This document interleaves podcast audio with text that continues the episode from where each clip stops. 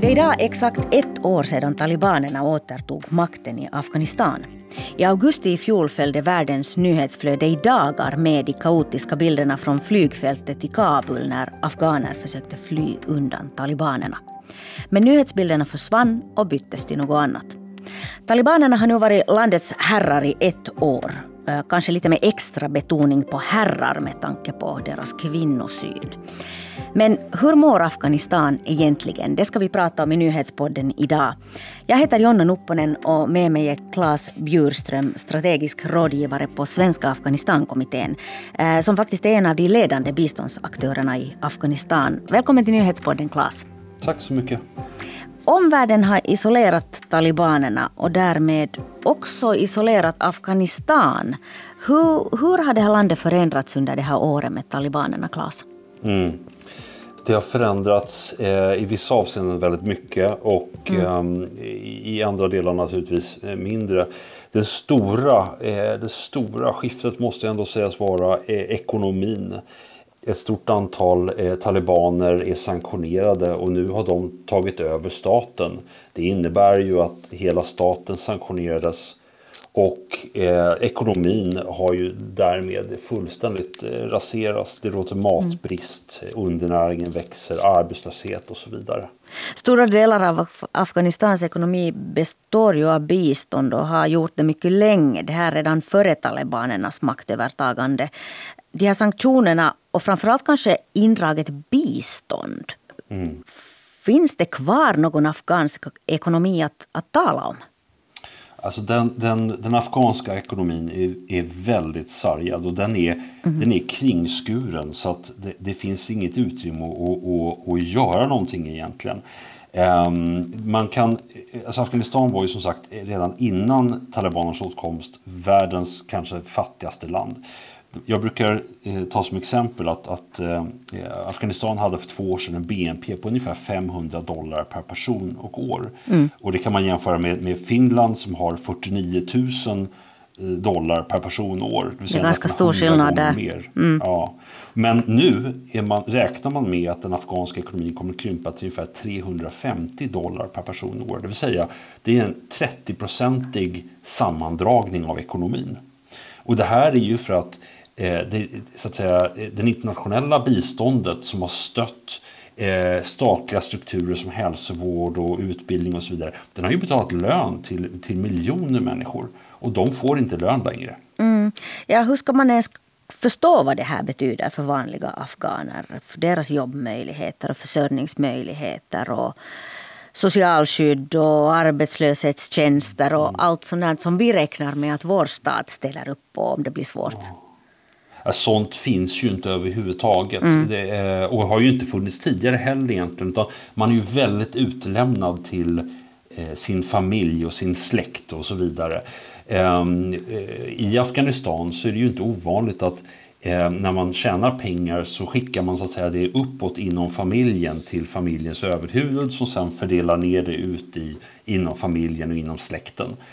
Så att människor, så att alla på något sätt överlever. Mm. Och just de här jobben som har finansierats via biståndet, det vill säga mer reguljära jobb som inte ligger i jordbruket och så vidare, de har ju betytt enormt mycket för eh, många, många människor.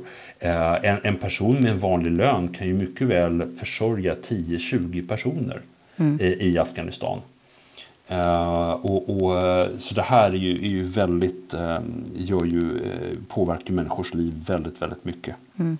Men återigen, ute, de flesta människor lever på jordbruk och boskapsskötsel och så vidare. och där har man kanske inte haft formella löner på samma sätt. Mm, men vad kan talibanerna nu då erbjuda befolkningen i Afghanistan? Vad gör de? De gör väldigt lite. Ska man vara Trots krass, att de är cheferna? I, Ja, mm. trots att de är cheferna. Du vet, de, de har befunnit sig i, i krig nu i, i 20 år mot, mot dels den afghanska staten och dels eh, utländska trupper. De, de bekämpade Sovjet på 80-talet.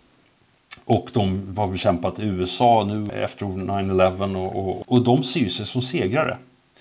Och när man nu ser den här ekonomiska situationen, krisen, humanitära krisen, så i någon bemärkelse verkar det som att de ser det som att omvärlden fortsätter att bekriga landet fast genom ekonomiska sanktioner.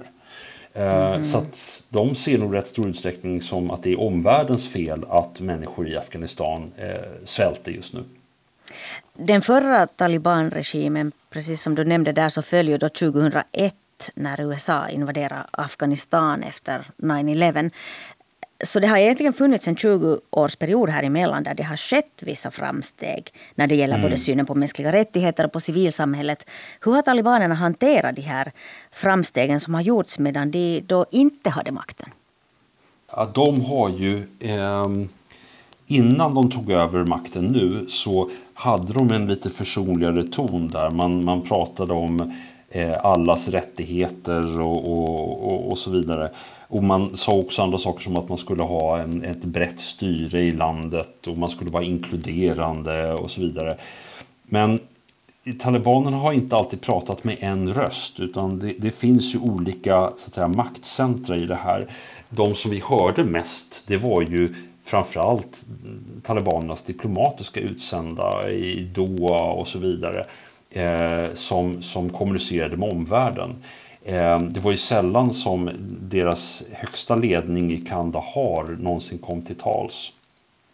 Eh, när det gäller eh, i landet så har ju människor förändrat väldigt mycket sin så att säga, inställning. Jag skulle inte säga att konceptet mänskliga rättigheter är liksom allomfattat men den är, det är mer och mer accepterat och det, det talas mycket om att det ska vara en självklarhet att flickor och kvinnor ska gå i skolan och, och att, man har, att man har egna rättigheter eh, och så vidare. Så det har fått en, ett visst fäste. Bland och, afghanerna själva alltså då? Bland afghanerna själva. Mm. Och det här ska man komma ihåg därför att eh, det är alltså mindre än hälften av dagens eh, befolkning i Afghanistan som ens var födda 2001. Alltså över hälften av landets befolkning är född efter 2001. Så de upplevde ju inte den förra talibanregimen. Eh, utan de har ju under de här senaste 20 åren eh, visserligen lidit under enormt mycket diskriminering och fattigdom och så vidare. Men de har ändå fått höra idén om, om, om rättigheter och varför det här är så viktigt. Mm. Och det här har ju talibanerna lite svårt att hantera. Eh, de pratar nu mycket om islamiska rättigheter, eller rättigheter enligt islam och så vidare. Eh, och talibanerna själva nu, de är ju återkommande i det att alla andra koncept är, de är irrelevanta om de inte är tydligt förankrade i deras tolkning av islam. Eh, så att de svarar sällan på frågor om vad kvinnor har rätt till och så vidare. De säger att kvinnor har fullständiga rättigheter enligt islam. Mm. Så att ehm, eh, de har hållit igen på de mest reaktionära uttrycken men de har nog inte rört sig särskilt mycket idémässigt, talibanerna. Det afghanska samhället har rört sig mycket, mycket mera. Nå, hur ska talibanerna nu då kunna bemöta det här om de har en befolkning de ska styra över som kanske nu inte riktigt ser saker ja. på samma konservativa mm. sätt som de själva gör. I stor utsträckning så gör de så att de, eh, de har ett formellt svar eh, som de levererar centralt och sen så lägger de över väldigt mycket ansvar lokalt. Och det är, det är ganska afghanskt att göra det. Det vill säga centralmakten säger så här bör det vara, det här är islamiskt och så vidare. Men när det kommer till konkreta situationer så säger man nej, det får man göra upp i det, det distriktet eller det provinsen. Det bestämmer man där lokalt. Och det gör att det finns väldigt mycket möjligheter att påverka situationen lokalt. Mycket mer än vad det finns att göra det centralt. Mm -hmm. Det vill säga, om vi tar Afghanistankommittén till exempel. Vi, vi har ju skolor och utbildning i, i 14 provinser av landets 34 provinser. Formellt sett så får man ju inte i landet ha skolutbildning upp för flickor upp till årskurs 12 till exempel. Men vi har sett till att samtala med provinsledningarna i alla 14 provinser där vi jobbar. Och har fått okej okay för flickors utbildning till och med årskurs 12 i alla provinser. Så att det går att komma emellan de här sakerna genom att göra upp lokalt. Eh, men sen kommer det tillbaka till den där ekonomin. Mm. Ett av de viktigaste kraven som västländerna till exempel ställde på talibanerna för att överhuvudtaget prata med dem gällde ju just kvinnors rättigheter till utbildning och arbete till exempel. Mm. Eh, hur fungerar det här samarbetet mellan västvärlden och talibanerna just nu enligt mm. din bedömning? Eh, det, det, fungerar faktiskt väldigt dåligt just nu. Det är mm. ett jättestort misstroende mellan, mellan parterna. Um, nu ska inte jag säga att jag har allra mest in, insyn i just den här frågan, för det här liksom rör ju diplomati och förhandling och så vidare. Men eh, mitt, mitt intryck är att man ifrån, eh, från eh, omvärlden och framförallt från väst eh, inte tror att talibanerna är uppriktiga när det gäller en massa saker. Och ifrån talibanernas håll så ser man ju sig som sagt som rättmätiga segrare i ett långt krig och de verkar förvänta sig respekt för det. Så det, det, det, här går inte särskilt bra och det är tydligt att talibanerna har ett mycket, mycket, mycket mer bättre fungerande diskussion med, med länder som Ryssland och Kina och, och, och Iran. Mm. Det här är en lite knepig fråga kanske för de västerländska demokratierna. Hur ska vi riktigt göra det här? I början av året så bjöd Norge in delar av talibanledningen till ett möte med västerländska diplomater och, och representanter för det internationella samfundet. Och då sa Norges utrikesminister att eh, vi måste prata med dem som i praktiken styr landet. Att vi kan inte låta den här politiska situationen leda till en ännu värre humanitär katastrof, mm. sa hon. Och, och, det låter ju logiskt, men sen är det ju då, ska vi samarbeta med islamistiska extremister som förtrycker kvinnor mm. och barn och mm. minoriteter? Ja, det beror ju på vad man... Alltså, ordet samarbete är ju väldigt laddat. Mm. Eh, om det betyder att man ska bidra till deras maktutövning och deras förtryck av, av befolkningen så är det klart att, att, att omvärlden inte ska göra det. Omvärlden bör ju inte liksom, finansiera talibanernas ledning. Men vi kan inte heller lämna ett helt folk, 40 miljoner människor, åt sitt öde under just de här fundamentalisterna. Mm. Människor förväntar sig någonting annat och människor har rätt till någonting annat. Om vi har en skyldighet att se till att, att människor även i Afghanistan, pojkar och flickor, får hälsovård, eh, får gå i skolan och så vidare. Då, då, har vi en skyldighet att faktiskt se till att vi kan hjälpa till. Och det, då måste man ha en dialog med talibanerna. Det, det, det går inte att, att undvika det.